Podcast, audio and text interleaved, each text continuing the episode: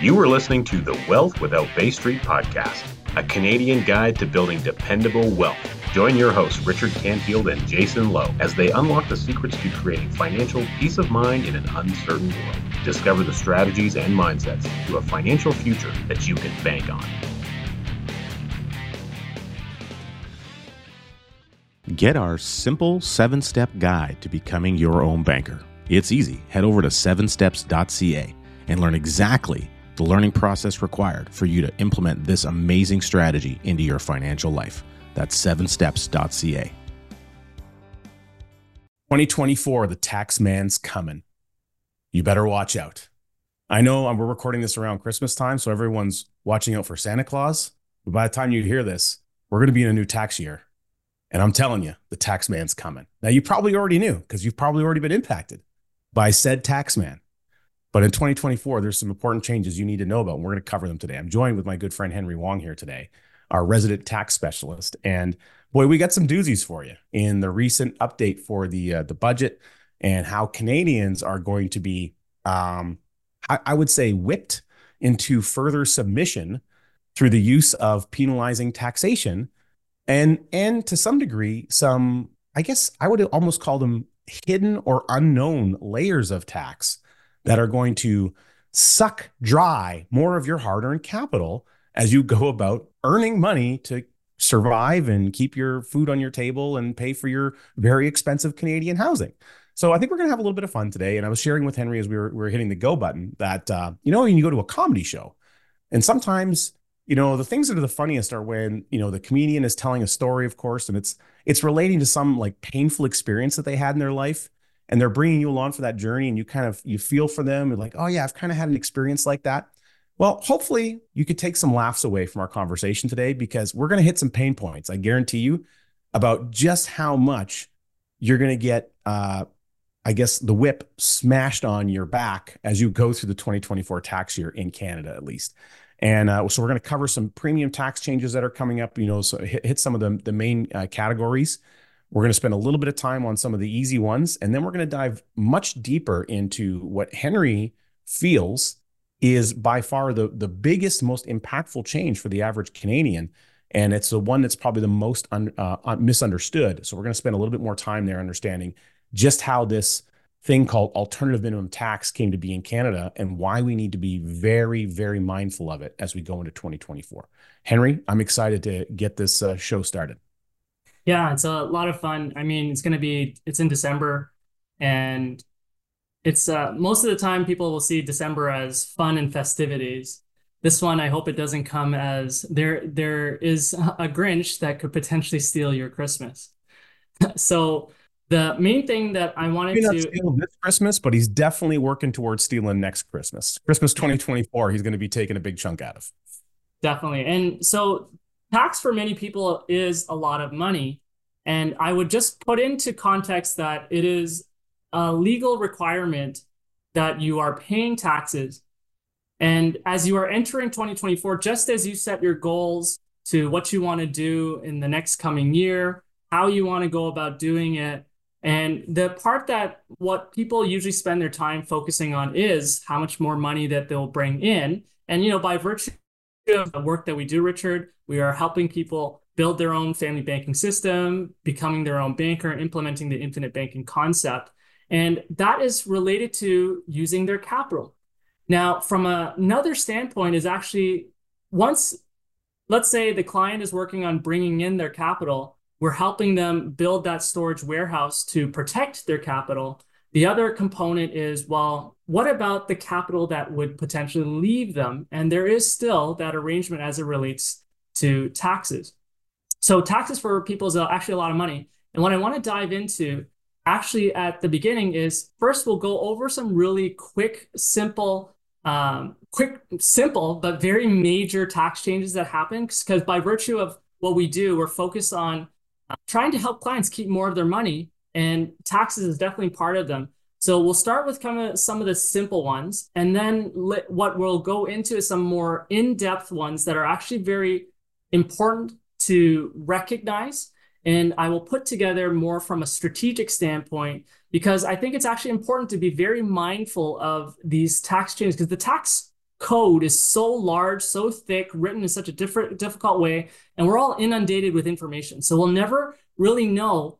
And not all of the new changes in terms of the scope of their impact would affect you, but these are the ones that I've kind of pared down that have a, in my opinion, at least in the clientele that we work with, have a major impact for people. So that's what we'll dive into afterwards too. Yeah, and and and to add some more context to that, you know, some people uh, you know, there's a lot of marketing out there that happens, especially in this political sphere, about uh, how we're going to pay for everything. Of course, the only way the government can pay for everything is through taxes. They literally have nothing else to use, uh, or they can, or they they set they basically mortgage the backs of future Canadians by selling bonds, um, so that they can raise capital. That's that that doesn't seem to be literally working. It doesn't seem to be working very well either. Um, however, and and we we we have to understand that uh, the Canadian population, roughly 40 million people, we're a little under that, is is a is a population base that has people in very different income brackets, like any other country. There's people on the on the low end and on the high end, and a lot of people in the middle. There's it's a bell curve essentially. So one thing that we will be looking at as we as we talk about this is you know once we announce some of the initial ones is trying to understand okay we hear certain statements certain things out there in the marketplace like oh we're going to tax the rich because they have all the money and we're going to you know that that sort of thing and so we should really actually have an idea how much are we taxing the rich now? Who is actually paying for the bulk of the taxes that are coming into the federal coffers? Where is that money actually showing up from? Who is paying the bulk of it now? Is it the wealthy or is it the the, the poor and the middle class? Like who's actually paying and footing the bill? And I think when we have more context on that, we can think about our own unique circumstances wherever we fit on the curve, doesn't matter, and just have a relevance point understanding hey, if you're in the middle of the curve and you're trying to get higher on the curve, what is some of the impact if you do that? And so it's about considering the way we, we think through how the taxes are showing up in our life at different stages of life relative to our incomes.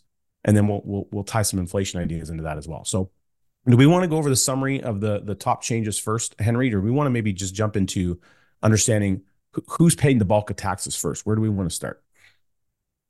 Yeah, let's go through um, the context of our taxation system and tie into that point that you've gone in there. So one thing I will share with you, and maybe listeners can actually relate to this, is I when it comes to messages that are being shared from politicians or the government and things of that nature, I kind of I personally take a half listen to the messages that get shared. Now, I do listen to very particular points where my ears will get perked up on certain things, like, oh, we're going to um, enhance your HST or whatever they're going to do. But very few people have the intimate relationship of knowing from that type of announcement what that trickle effect or what those actions are actually going to link and tie to. And you know, they're like, oh, we're going to invest in new housing. We're putting $60 billion together, or we're going to help uh, issue a new health plan or anything like that. And again, it's still tying to those trickle effects and what the context of the situation related to where the government of Canada stands as it relates to their debt and their needs. But there's one statement I definitely want to make sure that you will you probably hear this quite often or campaigned about is tax the rich because they are not paying enough taxes. Now, if I take it from the vantage point of um, hearing that, that will for for the general population of Canada who's in a situation of struggling and everything like that, they're like, oh, this the rich's problem. Why they're tax uh, like there's not enough money for the government because they're not taxing enough. I will just kind of share with you some, in my opinion, some objective data. So I'm going to borrow some of the research and I'm going to give credit to the Fraser Institute for, for this. I'm just interpreting the information. I think it's actually important for context people to recognize related to it. And and anytime the word uh, enhance or invest comes up in a government speech or a politician's speech, they're going to enhance something. Um, I, I would immediately be concerned what that means for the tax bill. Anytime they're enhancing something, the money's going to come from somewhere, and the only place the money comes from is out of your back pocket. So, most definitely, like there, there's announcements that kind of stir a excitement or some form or division, whatever there it is.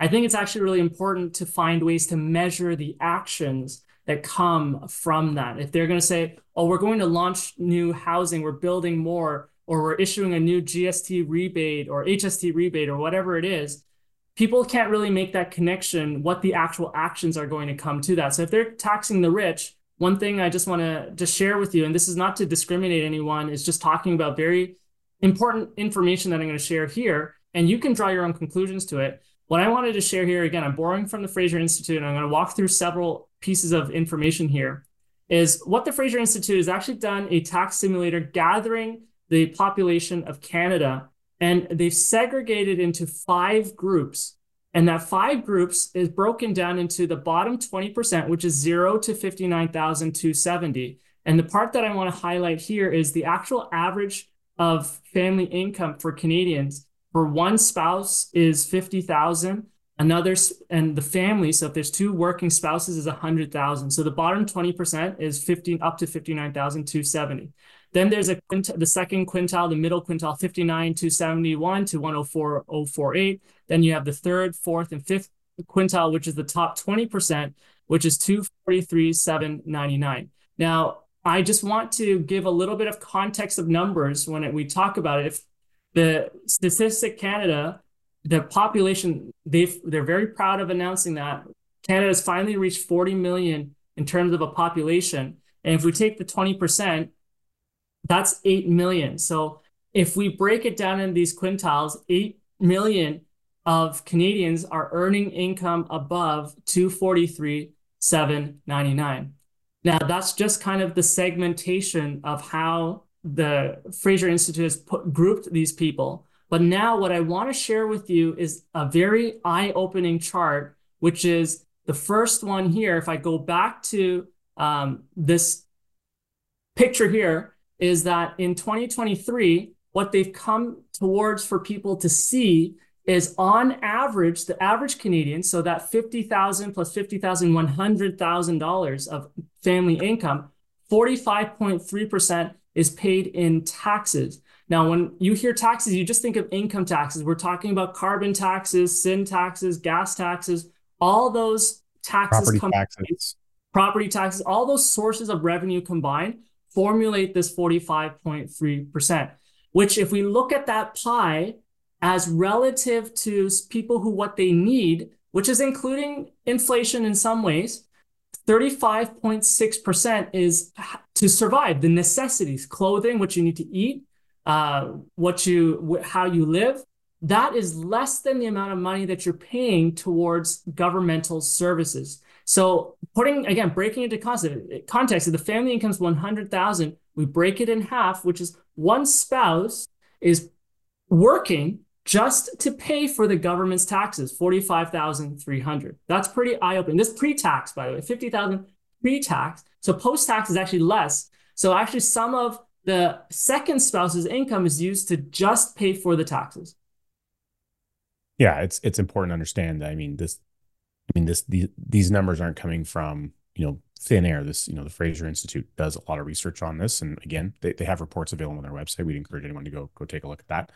Um, but where I think this gets really interesting, Henry, is when we we we look at those those five groupings of people, the the bottom twenty percent, which were just below sixty thousand a year in, in household income, the top twenty percent, which were over two hundred and forty three thousand in income, and each of that, the bottom and the top is 20%. So there's 8 million Canadians at the bottom and 8 million Canadians at the top of that of that chart.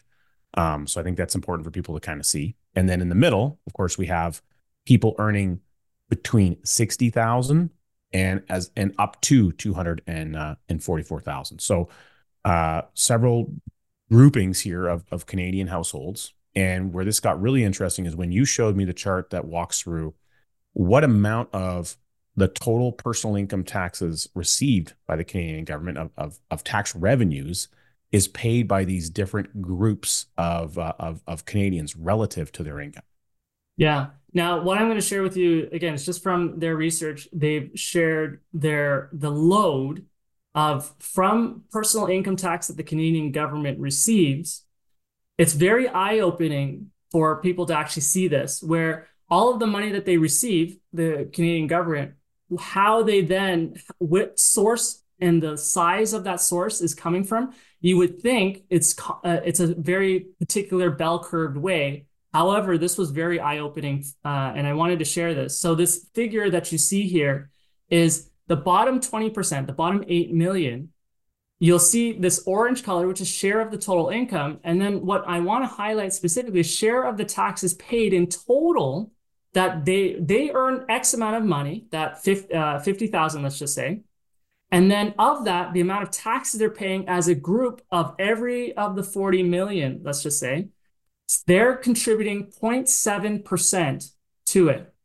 And then we move to quintile two, which they're taking uh, the share of income 10.1%, and then 4.6% is being taken from them in the form of taxes. Now we move to the top 20%, where they are contributing 45.7% of the income, and the total taxes that they're contributing to the government is 61.9%. So when you hear expressions related to tax the rich, the perspective that I would take is the their the government's revenue source is clearly in the right customer group. yeah. So so to, to, hit this one more time, just to read it, because it's, it's an intro, it's a very interesting chart, and I think it's important for people to understand. So, in other words, looking at all of the taxes paid and all of the income earned for every Canadian who fits into these top, these five categories well, the income earned, the bulk of the income earned, about four, you know, 45% of it was in that top 20% category. But the taxes paid, the revenues into the government coffers from all personal income taxes, 62% of all the revenues came from the top 20% of people. So I think it's important people to really recognize that. That means that 62% of all the, the government revenue on income taxes for personal income, T, T4 or whatever related income, is coming from the top 20% of people already. And what's what's really fascinating about this, Henry, I looked at this chart a little bit differently, where if we look at the other groupings of people, we have again quintile two, three, four, and then the, the top 20%. If we look at uh, the top three sections and we add up all of the the percentages of income or uh, taxes paid 94.7%, 94.7% of every tax revenue dollar for personal income taxes is in the top three brackets. Well, the top, the third bracket begins at $104,000. So if you're making household family income, household family income of $104,000, you represent everyone that's that category and above represents 95% of every dollar for personal income taxes funding government revenues. That's an astonishing way of looking at it. And uh, so it's just important to understand. So now, as you move move forward, and, and as we talk about these changes in 2024, I want you to have this.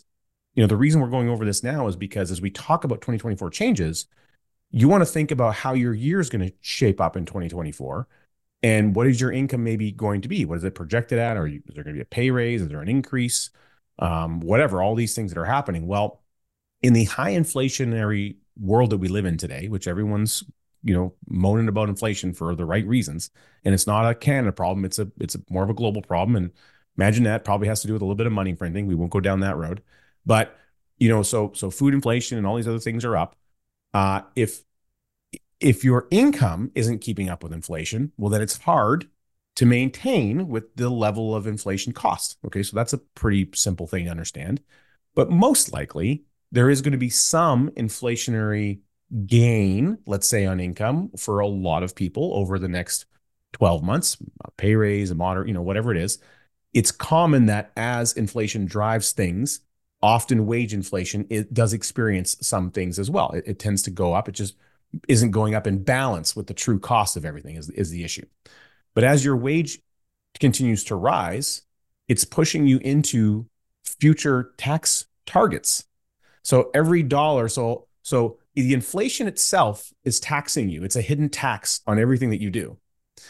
In order to keep up with the hidden tax on everything that you do, you're hoping that you can get an increase in the wage to match with the inflation.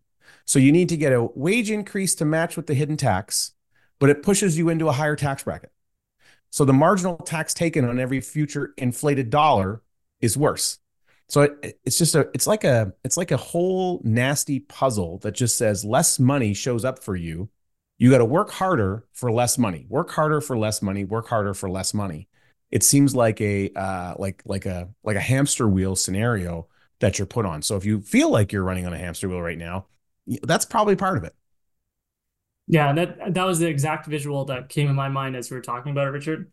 Is that in the system that is designed, with the money printing that's happened, weakening the value of the dollar, meaning you need more money to get the same things that you were getting before, added with the fact that when you the only way that most people get more money is to get more income that which is based on the progressive tax system or i call it the punishment system. You are getting disincentivized to make more money because of the marginal tax rates and the other incremental tax rates that that starts attracting. And so you ultimately end up working harder and keeping less for yourself, which is the never ending battle that we work with our clients every single day on to help them actually keep more of their money rather than they're going to be talented to make more themselves, but we've got to help them add value to help them keep more of that money. So these strategic discussions are absolutely important to have with the right people in your circle or team. And this is what uh, I like to work with my clients on. And we have these kind of discussions. Because how could I say I'm interested in your financial wealth or helping you in your financial journey without my own understanding of how the tax system works, which is like a 45.3% expense that is a big elephant in the room. You just can't ignore that. I can talk to you about investments like there's no tomorrow, but the big elephant in the room is 45.3% of your money is leaving you. And it's even worse for um, higher incomes that we just already shared. This is a big problem. How do you strategize a plan? And so, ignoring the fact that you will hear campaigns that really, uh, in my opinion, are divisive and puts pressure on people who actually work hard and earn the income that they're supposed to earn. Let's just talk it like properly, right? they are able to access more resources, but they have to bear the burden of paying for professionals, um, filing their taxes. If they have multiple companies, then they're they're paying professional fees up the wazoo just to give the government the information that they want, just so that they can tax them more. You can kind of see this is like a never-ending cycle of challenge for Canadians who actually work hard. Uh, you're right. It's a, it's a very big deal, and it's important to understand that. Uh you know, we as we talk about these new changes in 2024, your our, our hope, our goal for you at the end of this conversation is to really take stock of understanding and thinking about. Spend some time, book some time in your calendar this year to think and plan proactively around your taxes. Don't wait until December or wait until February of 2025 to do it. Start the process and be very intentional about coming up with some tax planning around whatever it is that you might do to whether it's even just listening to some of our other podcasts and just exposing yourself to more of the concept of how you're being taxed so that if you understand the how you can begin to figure out what you might do about it specifically. If you don't know what's going on you won't know what to do. So hopefully that's what the takeaway is from people listening into this. And so with that in mind henry i think now that we've really helped people clarify who's actually paying the bulk of taxes in Canada and how probability is if you're not in that category yet, even just with inflation, you're moving towards that category anyway. so if you're not there now, you will be eventually. And uh, let let's talk about what these changes are. Let, let's let's kind of uh, hit the the quick and dirty ones, and then we'll move into you know the big Kahuna that you shared with me earlier today. That I'm excited to chat about. I think it's going to be very eye opening for a lot of our listeners today.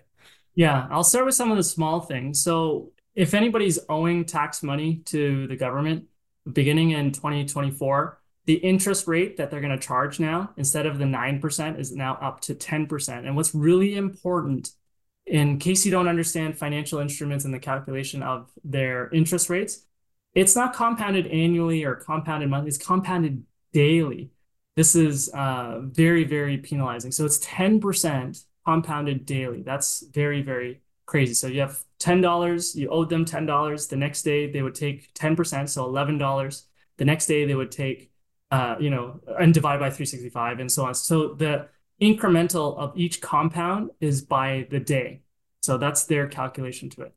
Yeah. So just to reiterate, so it's it's a 10% annualized rate, but the compound period, a lot of people don't realize the differences. Like most auto loans or whatever are compounded monthly.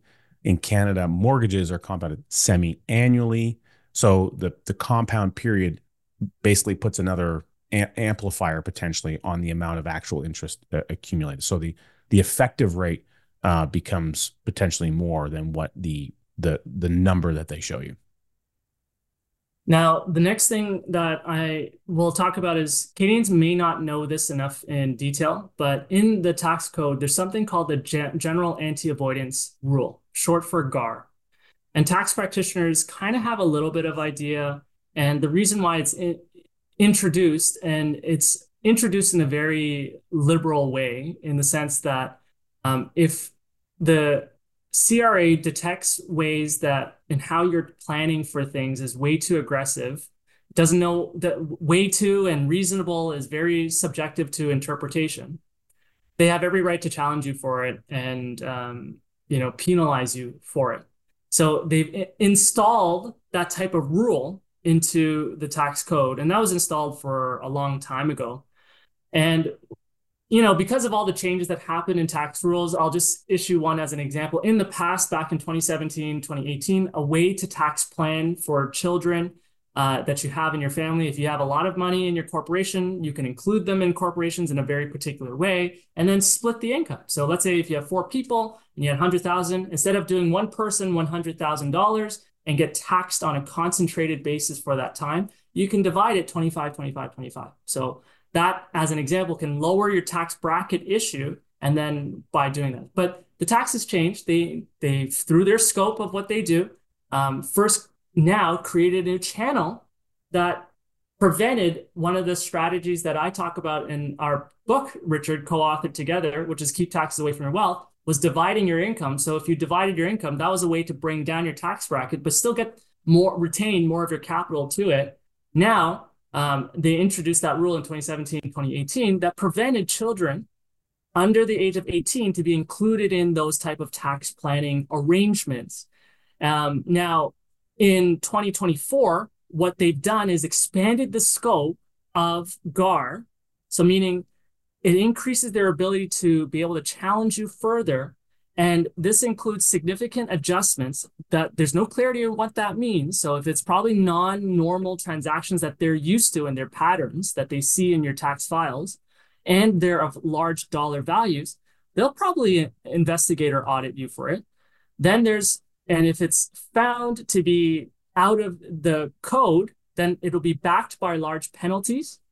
And a lot of that also, in terms of the GAR, they've still loosely put in language that are basically, and this is my opinion, there's a very planned, mobilized action to go after tax planning directions. So this is really actually having the right skilled, experienced tax practitioner is actually getting into very, very high demand.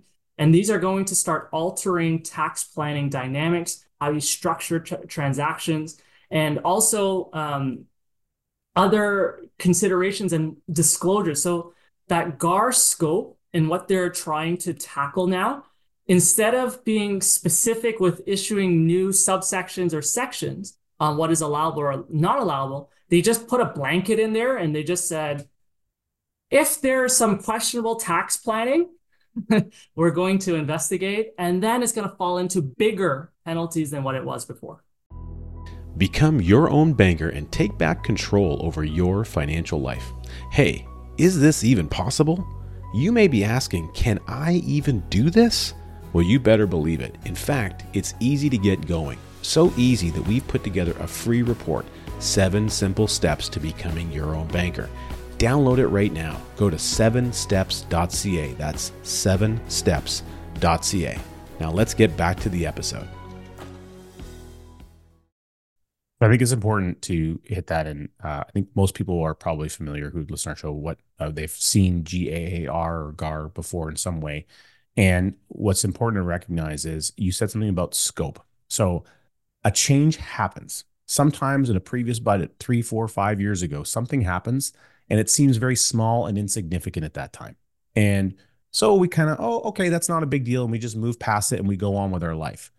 But what actually is happening is they're opening a doorway and they're cracking the doorway open so that in future years, once you've forgotten about what they've done, they can go and kick the door wide open and make it a much more um, impactful thing that they put in years ago. Uh, and so th- those are the things that we want you to be thinking about as we talk about the, the other remaining updates for the 2024 budget. And just be mindful as these budgets come about, although something doesn't seem like it immediately impacts you, really take a look at it and say, okay, how might this impact me in the future? What what could this thing that they have added lead to in a couple of years from now? And you can start to see the trajectory of how that overreach begins to happen and the the amount of money leaving your wallet seems to increase. Absolutely. So GAAR, speaking to your point, Richard, is a good example. It was introduced as let's call it a nice honor system. And the rationale that got pushed through is it's a nice honor system so that pe- we're we're making sure people don't skirt the tax system because it's bringing less revenues for the government. But what's really concerning as it comes to now 2024, this was very concerning personally for me to realize if you actually pull it up and start reading the language behind it, it's now becoming, in my opinion, much more aggressive towards any let's call it common sense situations.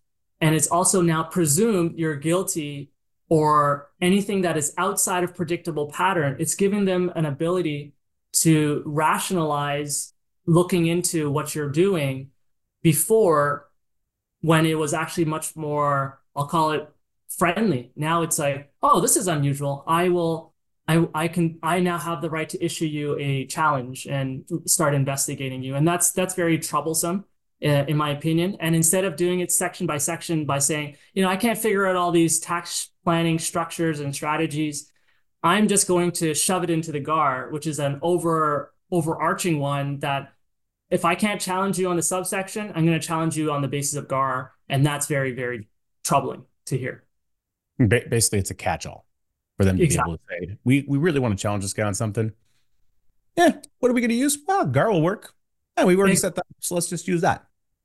So even though they don't have any specificity, they can put together some um, possibility that you're breaking GAAR and then just throw you throw you into the uh, some lot of challenges and when you go through an audit, it's actually a lot of resources that you also have to endure, paying the professional, assuming your books are organized, you still have to assemble them, your time and everything along those lines. It's a lot of work. And the, this is also additional administrative tax burden that people don't see. Now, the next one, this one is very, very troubling, uh, again, in my opinion, because it's very one sided.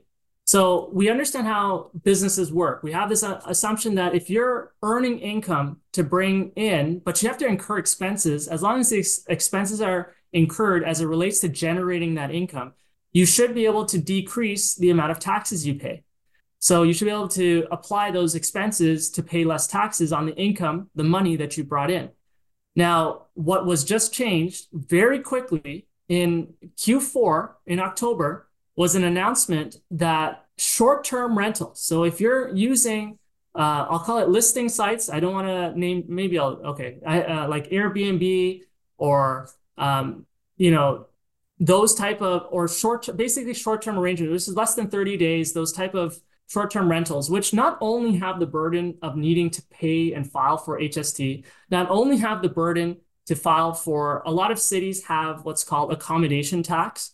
And what now unilaterally just to stop the i'll call it entrepreneurs of wanting to generate extra income because maybe they're feeling pains from inflation or whatever that reason is they just full full out sledgehammered that you're no longer able to deduct expenses against that income and it's enforced at the federal level not at a municipal level but at a federal level. So if you earn $100,000 on your short-term income and you incurred 70,000 of expenses for to generate that 100,000 so you should be paying taxes on 30,000 that 70,000 is no longer allowable for expense deductions, the full 100 is now added into your income. So when people hear about paying more taxes, it's not from the pers- the first thing that most people have in their mind is my tax bracket is going up, but it's these type of changes like this one where they've completely eliminated an ability or category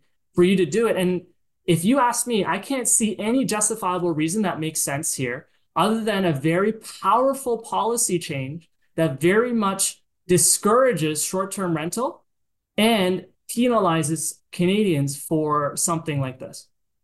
But I, want to expand on this one because this is a this is a big a big deal, and, and these are the quick ones, by the way, that we're going through. So what? Um, just thinking through the the impact of that, and so and, and I'd have everyone who's a listener here consider who do you know personally? Think of anyone in your personal circle that owns, let's say, a rental property or has an Airbnb, let's say, rental or a VRBO or, or something like that. Um, and then just consider for yourself if you've ever used one. At this point in time, I think pretty much everyone's used or been to like something like an Airbnb before. I know I've certainly used them a number of times. And imagine what's the impact for the person that owns that unit. And there's people that do this as a business structure, and it's really what's a lot of people do this. It's, it's their full, it's their full livelihood. It's their full income and they have expenses like cleaners. Well, you know, I don't want to go to an Airbnb that hasn't been cleaned. That's an expense. Um, in fact, it needs to be done every time. Things like the sheets, things like the towels, things like the floors, like these things need to be clean. And if you have someone staying there for two days, you need to hire someone to do it. So, like, you might have a condo building, there's condo fees, like there's tax, property taxes. These are all things that have to happen uh, in order to operate and manage that business. So it's no different than running a long-term rental, except that there's there's a high volume of transactions and so it's an operating business versus a you know long-term buy and hold type strategy so I, I just really want you to consider who you know personally that's going to be impacted by this make sure they get a copy of this video make sure that they hear about the impact of what this might do uh, to their own tax bill because probability is it's either going to cause them to sell some real estate or it's going to cause them to move to a long-term rental situation but now they might not cash flow and if they don't cash flow, well, then that, then their income now goes down and into the negative because they can't cash flow that property. Like everything gets impacted, and their quality of life is probably going to go down drastically unless they have to start pulling some some levers. So I'm curious, uh, Henry, before we move on from this topic, what are some other ripple effects of this one item do you see taking place over the next year? Well, I mean, one thing is the quality of, and this is beyond. So I think let's just take a step back in terms of economics and look at the impact of government policy and their intervention and their intervention into something like this. Now, Canadians, as a behavior standpoint, will start looking at okay, um, I'm already, if we look at the context of the current environment with high interest rates, maybe long-term rentals was not a profitable incentive anymore because they don't have the ability to change rental rates as dynamic as they want but the Bank of Canada, which they have no control over, has increased interest rates. So the Bank of Canada, the bank, has decided to also increase the lever of how much money they're taking out of your pocket through the form of interest. And you're not able to respond to the same lever that they're able to because you're restricted by rules set up by the government for long term rentals. So then what people may do is if they have been able to turn over that tenant, one of their strategies would be okay let's go for short-term rentals because i can set the pricing. I'll build my strategy on doing that. And that's what worked and that maybe helped them keep and make their business profitable. And now then you have something wide swoop that came in with this and then you're like oh now i have to actually pay more taxes. So now with that that change you could still be working like crazy doing i don't know if anybody's worked in doing airbnb. I, I used to one of the businesses that i used to work with uh, did a lot of airbnb. It's a lot of work and that work is multiplied by the volume of turnovers. Every turnover resulted in cleaning up the place repairing the place restoring it back to a very particular state. So that is attractive for rent ready for the next circumstance. And that is actually a lot of uh, I'll call it background work that people don't really see, but it's actually very onerous and heavy lifting to do that. So if you imagine if you're not able to deduct expenses for the revenue that you bring in, then you're thinking about do I cut the quality of the experience? What about the cleaners? Do I pay them less now? Like What what am I? I'm going to start trying to find the cheapest cleaners, the you know whatever that is. Just in that business and the way that is being done now, that has also significant triple trickle effects. Then we're looking at the economy. So like if you can't do short term rental anymore, with the saturation of all the buildings and condos, especially that are being built, try putting in Toronto, from what I can see, try putting a Toronto condo on the market right now. The supply out there is ridiculously high. So if you have an empty room or tenant and you have a ballooning mortgage that is unvariable or fixed, still high interest rate, and you're not able to fill it up with rent, but and you want to get you want to get rid of this building, but you can't because no because there's a whole saturation of supply out there that's there's buyers that want to buy, but they can't buy because they can't qualify because of the interest rates and the qualifying criteria. And so you have to discount your price even further. And if you discount it further, well, then you don't have enough to pay off the mortgage. And if you don't have enough to pay off the mortgage, well, then you might have to declare bankruptcy. And then if you have to declare bankruptcy, well, then it's like it, it doesn't take long to see how far this trickle effect begins to happen. And then you mentioned the cleaners. Well, you know, those cleaners, they're making a livelihood by cleaning Airbnb properties. I'm sure they clean other properties, but they probably have, if they're in that environment or in that business, that could be anywhere from 20 to maybe 100% of all of their income is just on dealing with Airbnb people. You know, if you're if you're a cleaner, you have a cleaning business, you find one person, they've got 10 units, they they recommend a buddy, he's got 10 units. Boom, you have an entire month's worth of work that you do just cleaning these Airbnb units that's your entire livelihood. And all of a sudden now you can't do them because you're not allowed anymore. You have to go find other customers. Like the ripple effect goes on in, in multitudes beyond just one thing. And it's all because of a, a government decision, in my opinion, without any real thought. Or maybe it went through a lot of thought and they're going to create the exact environment they want, in which case I would be curious, what do you think environment they were looking for? So just just posing a question that you can you can ponder anyway, uh, it's absolutely crazy, uh, Henry. So yeah, this is a big. This is one of the big changes in 2024, and this is we're still on the easy ones. And that was an easy one. That was just a small, easy one. And, and there's a there's a whole series of changes that have happened, but you know we can only cover so much in the in the time that we have. The next one is related to CPP 2024 changes. Now, this is not really what m- most people would understand as a tax change, but funny enough, you know who enforces collecting CPP? The CRA. And I would just argue that in the form of, without that definition of tax, it's still ultimately money that is leaving you. And today, um, their positioning for it is related to uh, building a bigger, better future for you, where they take they've taken the money, they put it into uh, an investment fund, a Canadian investment fund. Nothing against those professionals, but I, I definitely have concern when we've already discussed this, Richard, uh, related to the money. A lot only about 16 to 17 percent of that money is actually inside of canada. The rest of it is out internationally not even in the not as much in the us too. So that also brings the question how is that really serving canadians? Um, i mean there's a whole bunch of other uh, call it differences that are happening at a provincial level especially around alberta uh, around this. So uh, nonetheless the key takeaway related to cpp 2024 is that um, has now introduced another tier to CPP. And for Canadians who don't understand how CPP works, how you've, you know, as soon as you earn income on your paycheck, they're taking three items CP, um, income tax, uh, CPP, and then EI. And CPP is one of those items. And for this particular year, the rate that they would use is 5.95. If you're self employed, you pay double. If you're employed by your own corporation, you pay yourself a salary, you still pay double. So that basically ends up to be 12% uh, of money that is leaving on whatever that base of money that you're using. And although it's not a tax, but it is it's it's mandatory. So you don't get to choose to opt out. Therefore, they call it a contribution, but the reality is maybe our video editors can put this on the screen somewhere.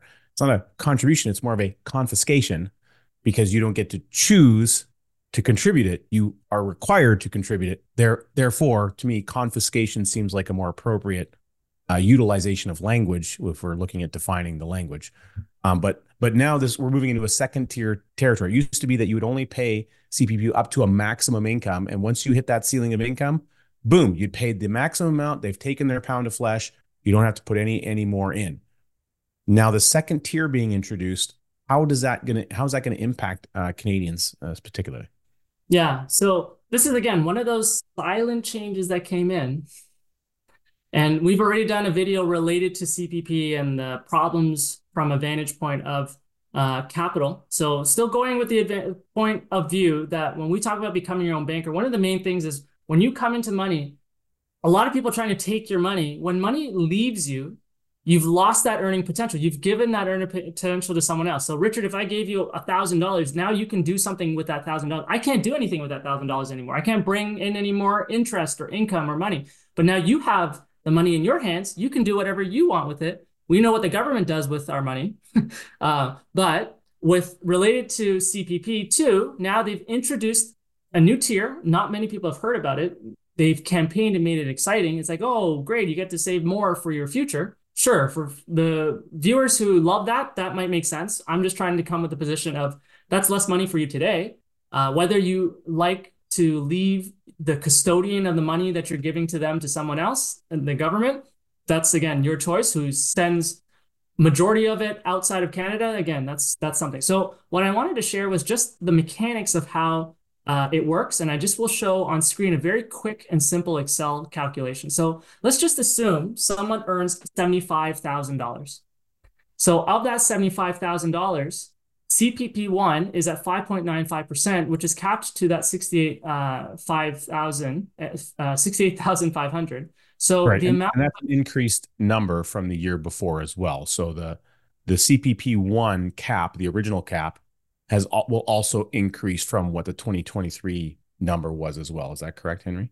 Yeah, correct. So I actually on here have a table. CPP one stays at 5.95. So for people who watched our uh, video related to CPP in the past, we can see the the rate of that CPP of what they're taking off of your income has increased significantly, and the base that they're taking it off of is also increased significantly.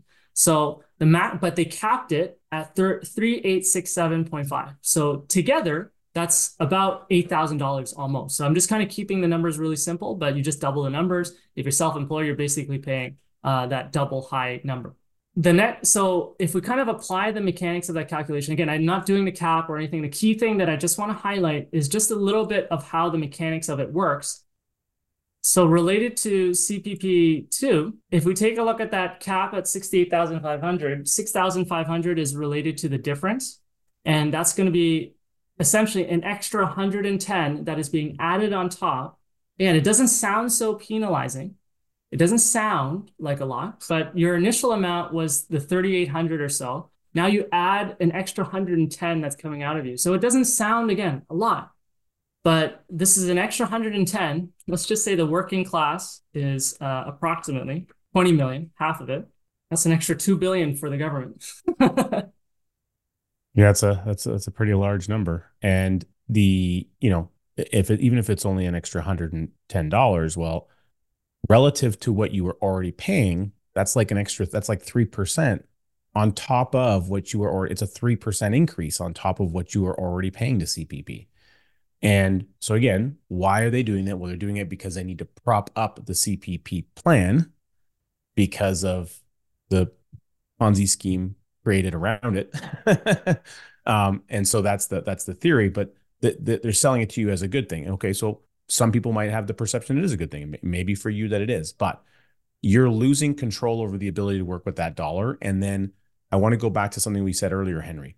Once they initiate or begin something, they open the door. They've cracked the door open now to a second tier calculation method of taking money off of you for CPP confiscations. What's to say 2025, 2026, 2027 that door isn't kicked wide open and it goes up to you know and what and what's the what's the tier cap at the the the income tier cap at I'm trying to remember I don't recall in the announcement. Oh, 68,500. Yeah, but the second in tier 2. 68 73,000 73,000. Okay, so it goes up to you know just under seventy five thousand. So what's going to happen now if they raise that tier all the way up to one hundred and fifty thousand? Then how much is the increase going to be? And again, you will not have the ability to say no. It's not going to be. You're not going to have the capacity unless you figure out other ways to try to segment yourself from those those layers of that system. So it's in the aggressiveness of the continued expansion and overreach of a change that is made and then when they are going to implement and adjust that change in the future because they're you're now getting accustomed to it being there it's kind of like the boiled frog theory you know you put the uh, frog in the water and then you just kind of slowly inch it up and inch it up and an inch it up and eventually the boiled frog although they, they say you can't actually do that the reality is that's effectively what's happening around the tax system we're all just a bunch of boiled frogs walking around aimlessly wondering how much money is going to disappear out of our pocket by the end of the year yeah, exactly. So just what I shared on screen is just that table. This one's a CPP1 table. So CPP1 back in 2010, their max that they would take off of you was 47,200, which was essentially 2,163. And over that 14 year period, it's gone to that 68,500. They've increased the rate. So the base has gone up, the rate has gone up. So, and then the amount of contribution that they're you're sending has gone up too from 2163 to 3867. For a lot of people, they may not even see this money ever again. And now they've introduced tier two or CPP2. And so there's a possibility that the rate, so right now is 4.00% there. And then let's say they increase that 73,000 number to 85,000. So then instead of the 110 in the future, that's also going to go up. So there's a risk that that 4% can go up. And there's a risk that that base on what CPP2 is going to get covered into is also going to go up. So they're uh, they just started, they just kicked the door, slid the foot in already. They got the foot in the door. How far until they start bringing in the bulldozer? Driving uh, a Zamboni through the door.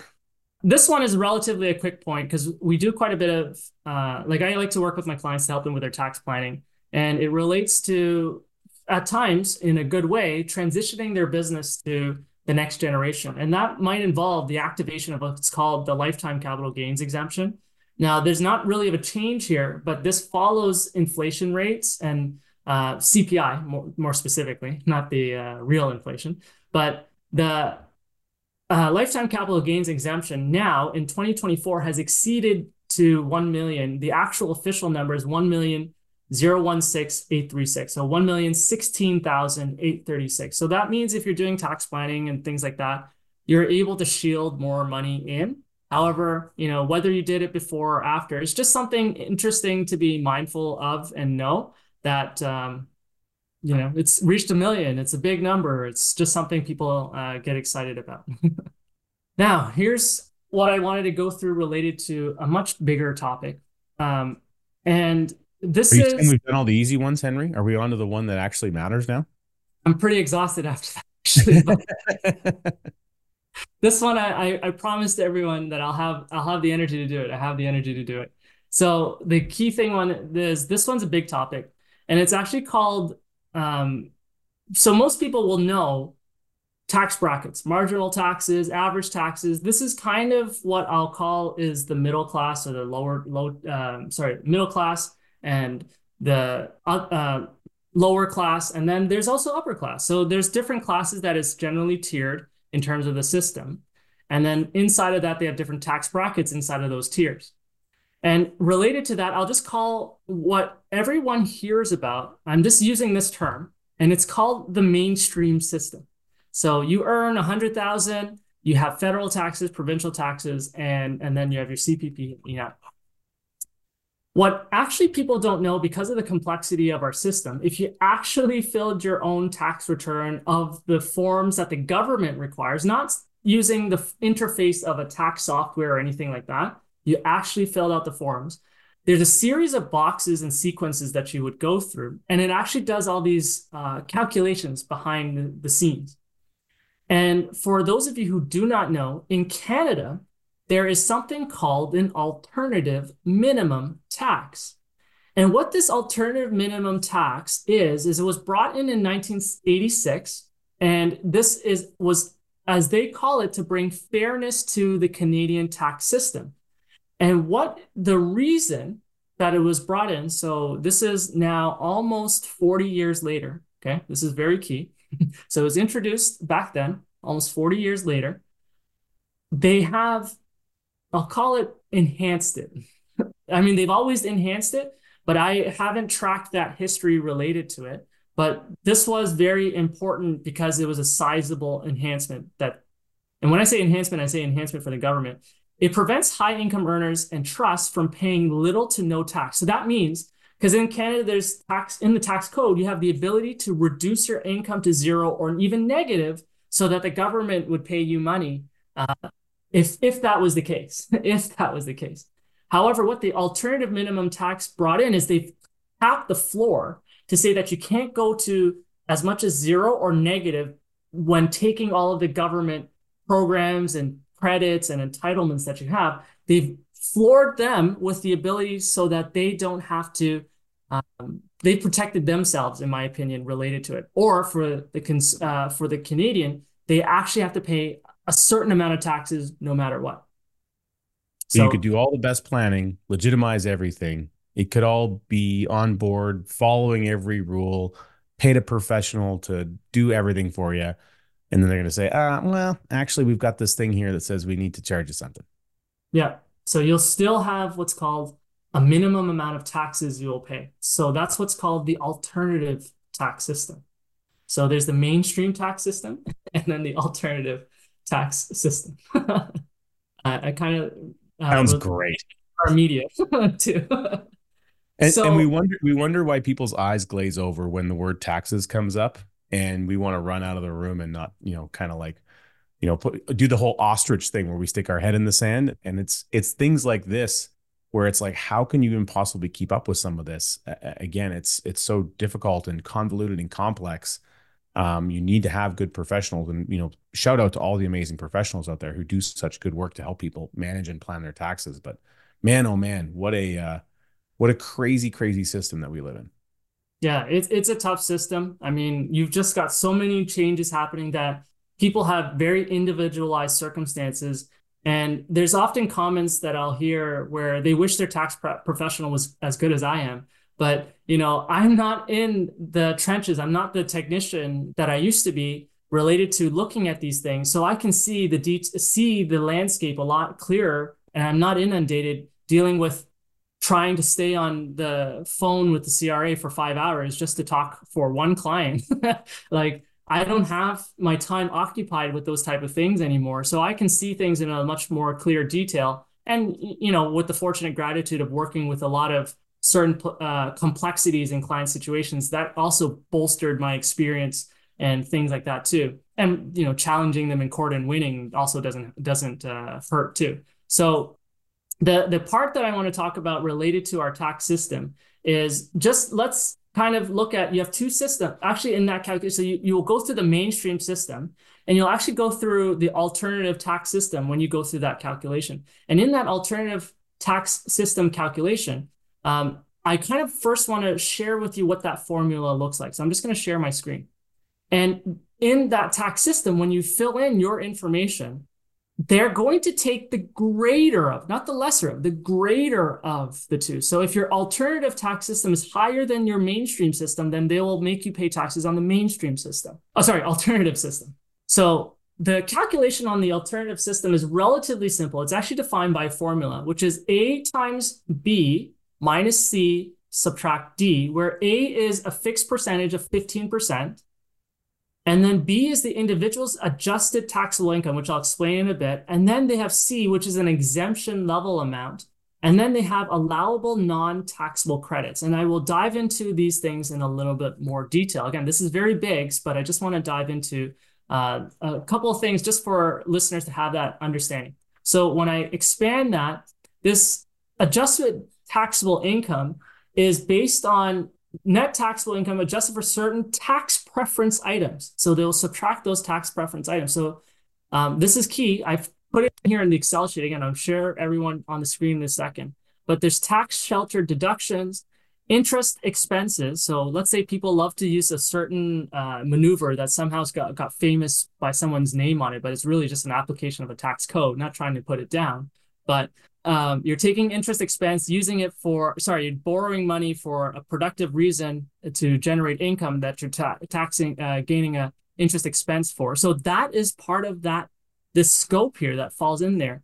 And then carry charges related tax loans, stock options, and lifetime capital gains exemption. So there's certain things that they're going to uh, exclude out of the equation. But let's just kind of put and although Henry name, I'm going to say the name. So you're referencing again borrowing money to, uh, let's say, for the purpose of investment, so that you can write interest off, and in the purposes of utilizing it in real estate endeavors, often referred to as the Smith maneuver.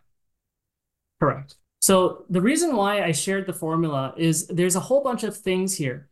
And the one on the left is what was current. So that basic exemption 40,000, that tax rate is 15%. This is key. Capital gains inclusion rate for someone in the alternative tax system, in the mainstream tax system is 50%. and the alternative system is 80%. So I just want to pause on that for a second. Employee stock options is normally 50%. Both systems, the same thing. Deductions is 100%. So I'll talk about deductions in a second. Non-refundable tax credits is 100%. And then capital gains on donation of securities, 0%. So that was the old. The new, they've taken an exemption now to 173. So this number doesn't mean anything until you apply it into the formula, which we'll, we'll walk through in a bit. The rate has increased from 15 to 20.5%. The inclusion rate, mainstream system 50%, current uh, alternative systems 80%, new update is 100%. So this is for capital gains, and and I, I I know you'll get to this, but I'm just I want to check in. So if you've if you've encountered a capital gain in the tax year, if you're measuring it through this alternative minimum tax change method, rather than having only 50% of that gain applied as taxable income. In this scenario, with the new proposed change, it's going to be 100%. Am I tracking with you, Henry, on that? That's correct. So if you have $100,000 of income on under the mainstream system, 50,000 would be included in your income for taxable purposes. If you are in the alternative system, then your the full 100 is getting taxed of the capital gain. So all the gain is tax uh, fully taxable in the alternative system. Got it. And then the employee stock options again for certain private companies, they do stock options as a benefit. You could do tax deductions for 50%. When you exercise those options, there's no there's no exception on that now, which is 100%. Right. And then so oh yeah, sorry. You're earning now, uh, you're the employee, you work for a company, they have a great stock option benefit. It's one of the reasons you work there um, if you're not in that mainstream system, and again, most people are, but if you end up having to roll into this alternative system because of you're re- you're really in both of them, it's just a matter of which one's going to ding you for the tax bill. That so so we're both in the two systems. It's just which of the two systems is going to get you. One of them's going to get you. Which one's it going to be? Okay, so that's really what we're trying to figure out here. And this one in the employee stock option benefit scenario 50% of it in the alternative system has moved to 100%. So that seems pretty aggressive. So so tell me about deductions here. This one seems like it's got a bit of a mystery on it. Yeah, so f- let's just remember that deductions is 50%. And I want to highlight very particular deductions that people are familiar with. So that moved from 100%. So if you had an expense, just like Airbnb expense for generating the income, because you're in the alternative tax system level, only 50% of very particular expenses are now deductible is not 100%. Maybe in the future it could be zero, just like Airbnb, but just using that for some context. I haven't gone into the specific list of line items yet, but just kind of going through that. So, so the proposed changes are in the alternative system, which we are participating in un- unknowingly for because I'd never heard of this until you told me about it today. Everything that they could tax you on has gone up, and everything you could deduct against the fut- the potential of taxation has gone down. Am, am I on track? That is a very excellent way of saying it in a simple form. Okay. Sounds good. I'm so excited. We were talking about those deductions and lists of those deductions, just the notable ones. There's a lot of other ones. um, I, I am very concerned on certain languages that they used. And the one that I'm very concerned about is employment expenses some that used to be 50%, uh, sorry, 100% now are 50%, other than if you were earning commission income. so they, they very clearly called that out for a very cons- big concern. So real estate agents, life insurance agents, um, just just pointing that out there. So, so those individuals can deduct employer uh, employment expenses, but everyone else can't, or they, they can re- they can deduct a fifty percent of it. I think you said. So, so, if they had allowable employment expenses, home office as an example, that was mm-hmm. deductible, you could do one hundred percent. Now it's switched to fifty percent. The the concern is they've listed other than commission income. Soon, I'm just afraid they'll strike that. that right, right.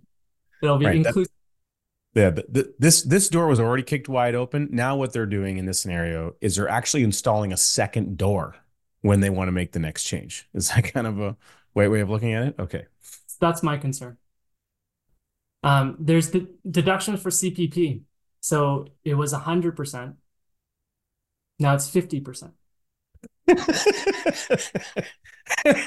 so the confiscation that the, the same system is taking from you that you can every other instance you can deduct 100%. Yeah, that's very that's fascinating. Moving expenses, childcare expenses. This one, interest and carrying charges incurred to earn income. So that's where we circle back to the Smith maneuver scenario. If someone is is doing that, if you've been doing that for a couple of years, if you are end up looking at your tax bill either in the mainstream system, hey, everything's everything's the same as it is. However, if they're analyzing system two here, the alternate system, if that one is the one that increases is, is a higher tax payable amount, the end result of this, Henry, my understanding is whichever one of these is going to get the most amount of taxes to the federal coffer is the one you're going to end up being in. Is that correct? That's correct. So, the greater of. So I want everyone to be really clear about that. We're going to work. System is going to pay the largest tax bill is the one you're going to be attributed to and you most likely, if you're anything like me, didn't even know the other system existed until today. Then there's non capital loss carryover.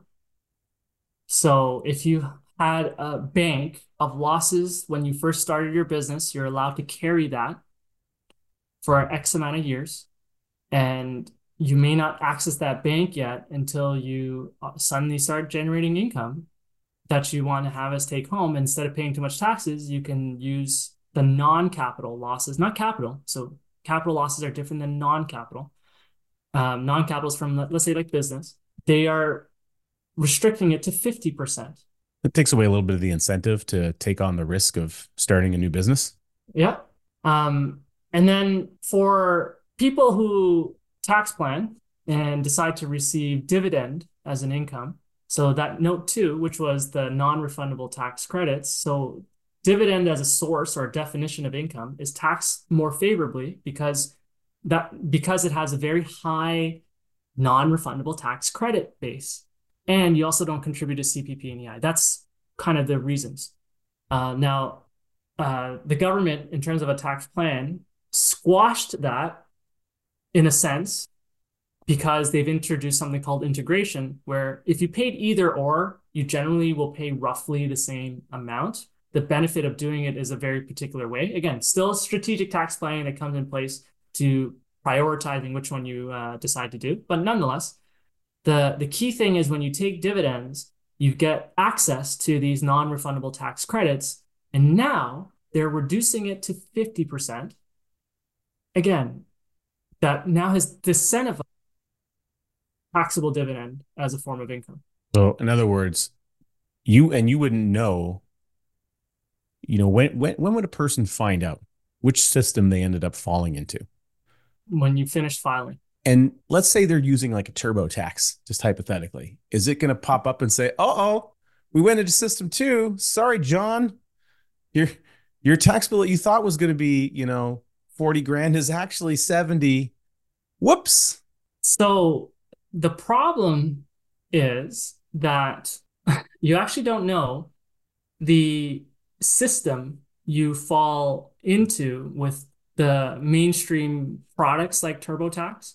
That's why professionals use the the professional ones that they use. yeah. So so in other words, what I'm getting at is the the average yeah. consumer won't have any earthly idea, and for the most part, most likely, most likely, the average consumer will never even need to know that the system two exists. However, for people that are uh, probably in a higher income tax bracket and are doing some other things you're investing you're trying to grow maybe you know people who are employing something like the smith maneuver et cetera a lot of real estate investors and professionals out there these are individuals who are going to be more inclined to be very aware that this alternate tax system exists and they're going to be a lot more uh, i guess exposed to the potential of landing in this category unknowingly and the takeaway is you won't even know that it's happened until it's the tax year is over and you're filing your taxes and you're already into the next tax year. And you might be creating the exact same problem again that you didn't even know about. So I think that's the important thing I want people to understand here is A, an alternate tax system exists. B, you're involved in it and you didn't know. You should. I didn't. And C, uh, you won't even know you're in that scenario or you're you're paying uh, a different tax structure of of of methodology of calculating your tax until it's too late and the bill is due. Correct. Now, the issue that a lot of people run into that they don't actually know is exactly what you mentioned. They don't actually realize, and they will usually pay their taxes uh, based on certain schedules that the government sets uh, in advance at times. And that payment in advance, when they file their taxes, they're they think that they actually were fine, but when they actually file their taxes, they may not even know there's actually that increased exposure to be like, oh, by the way, under the alternative tax system, you are actually going to pay more in taxes. So, um, too bad, so sad. it, it is what it is. They just get a uh, um, basically like a reassessment notice does it indicate alternative tax system on there anywhere? Is that what it says? No. It just tells them here's your reassessment and not really an explanation as to why. Correct. So so they wouldn't even know the calculation scenario that's transpired to create an environment for increased tax. They're just going to get sent the bill. Correct. Well, that sounds just dandy. With interest and penalties. oh, well, I mean, it would. I mean, that's just icing on the cake, uh, Henry. Yeah. So I, I first want to walk through an example. Now, the example that I can share with you is um, obviously not a real one because the uh, it doesn't exist, but I can show you what the current rules looks like. I can't really give you an example, but we can explain and talk through the new one and the application of it. Um, of course, I trust a um, the actual tax software, professional tax software version of it. It's not rolled out yet, so I can't really, you know, tell you. But um, that's why I'm just it's gonna replace what I would do on Excel. But the key is the discussion around it. So the example on the screen that I'm going to share with you that you see here is the individual's income is three hundred thousand dollars. That exemption is forty thousand. So uh, and then a, so A is fifteen percent, B is the three hundred thousand, C is the 40,000, so subtract C and then subtract D. I just to keep everything simple, did nothing related to that. So the mainstream as general calculation for the federal, okay, I'm just showing federal, is 26,958. So that's the mainstream system. If we were to apply the um, under the old rules on the alternative tax system, that would be 39,000. So the person has adjustable items 150 they actually don't have to pay as much taxes because 300 subtract 150 is 150. So they're actually getting taxed in the mainstream system at 150. That creates the 27,000 tax bill federally.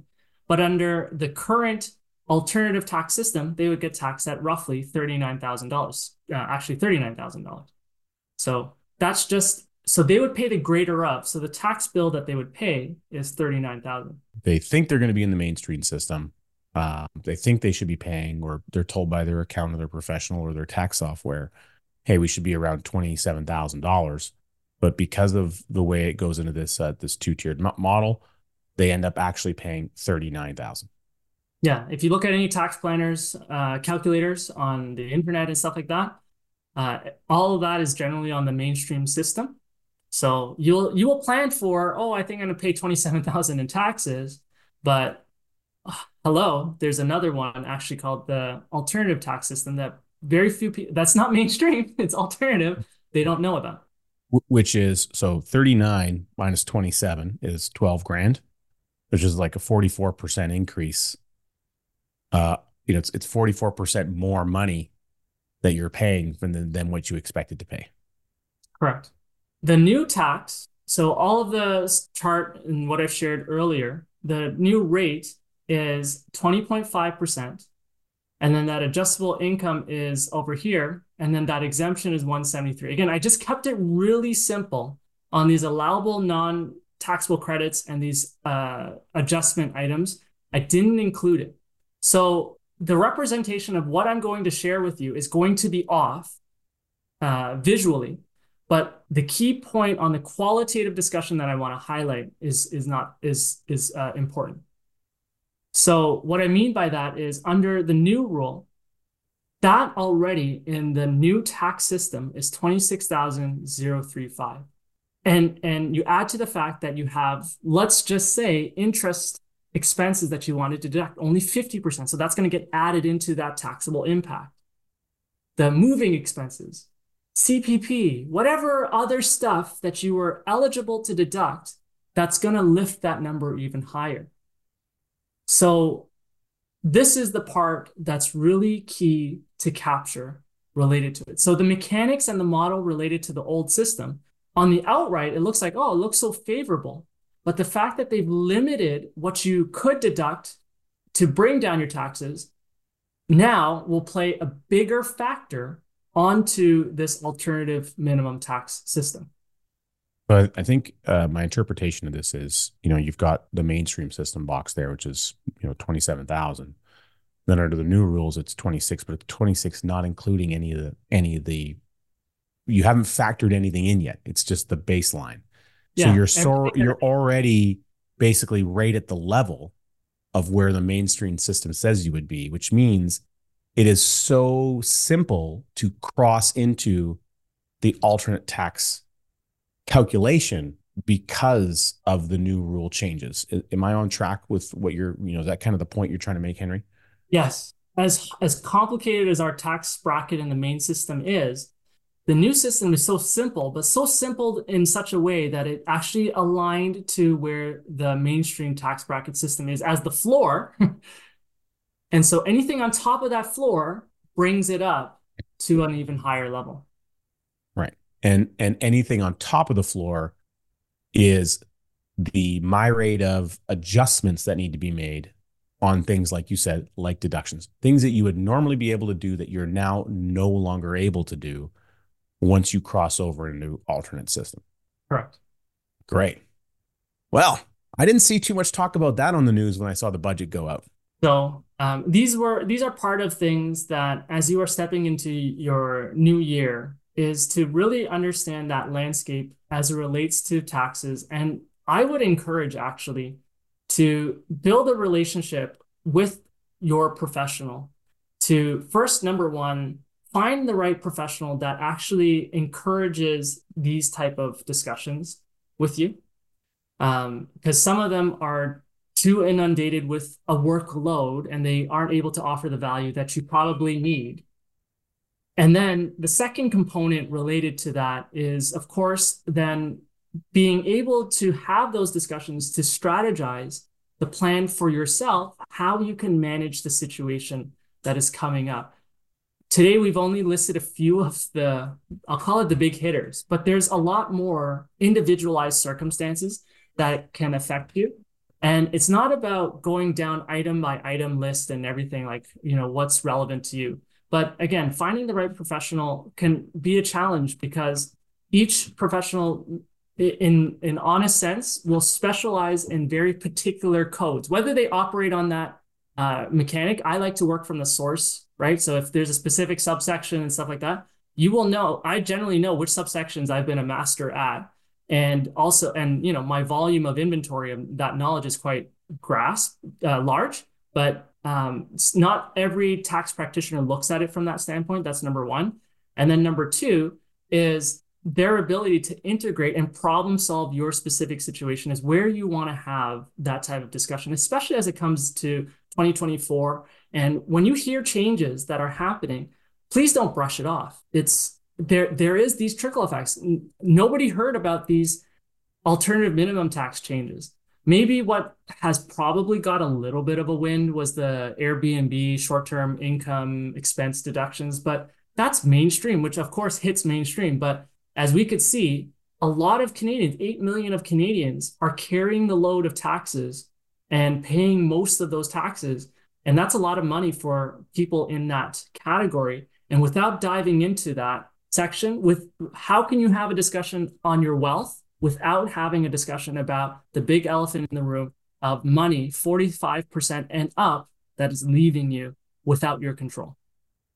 Yeah, the tax game is uh is is critical. It's important. And uh, you know, I I definitely am always, you know, we're always looking to improve in every area of our life, whatever it is, our health, our wealth, you name it. Um, improving your knowledge and understanding and awareness, even just awareness about what's happening in your tax scenario, it can only have a positive effect on your ability to see things happening. It's pretty difficult, you know, to deal with a car accident after the accident's happened.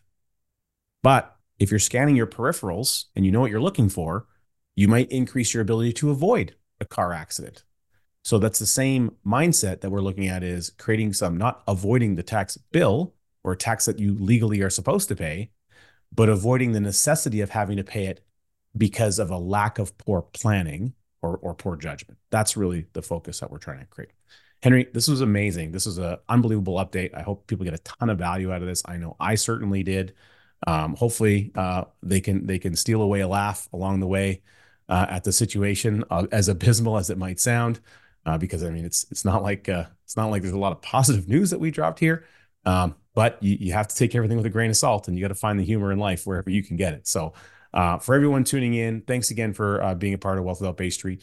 Go ahead, you'll see right down below another video just popped up, probably a great text video with Henry and I. Go ahead, check that out. Uh, continue your journey of learning. And as always, we appreciate our listeners uh, for sticking with us and having a great time. Make sure you subscribe and stay with us for more great content. Thanks for listening to the Wealth Without Bay Street podcast, where your wealth matters. Be sure to check out our social media channels for more great content. Hit subscribe on your favorite podcast player and be sure to rate the show. We definitely appreciate it. And don't forget to share this episode with someone you care about. Join us on the next episode where we continue to uncover the financial tools, strategies, and the mindsets that maximize your wealth.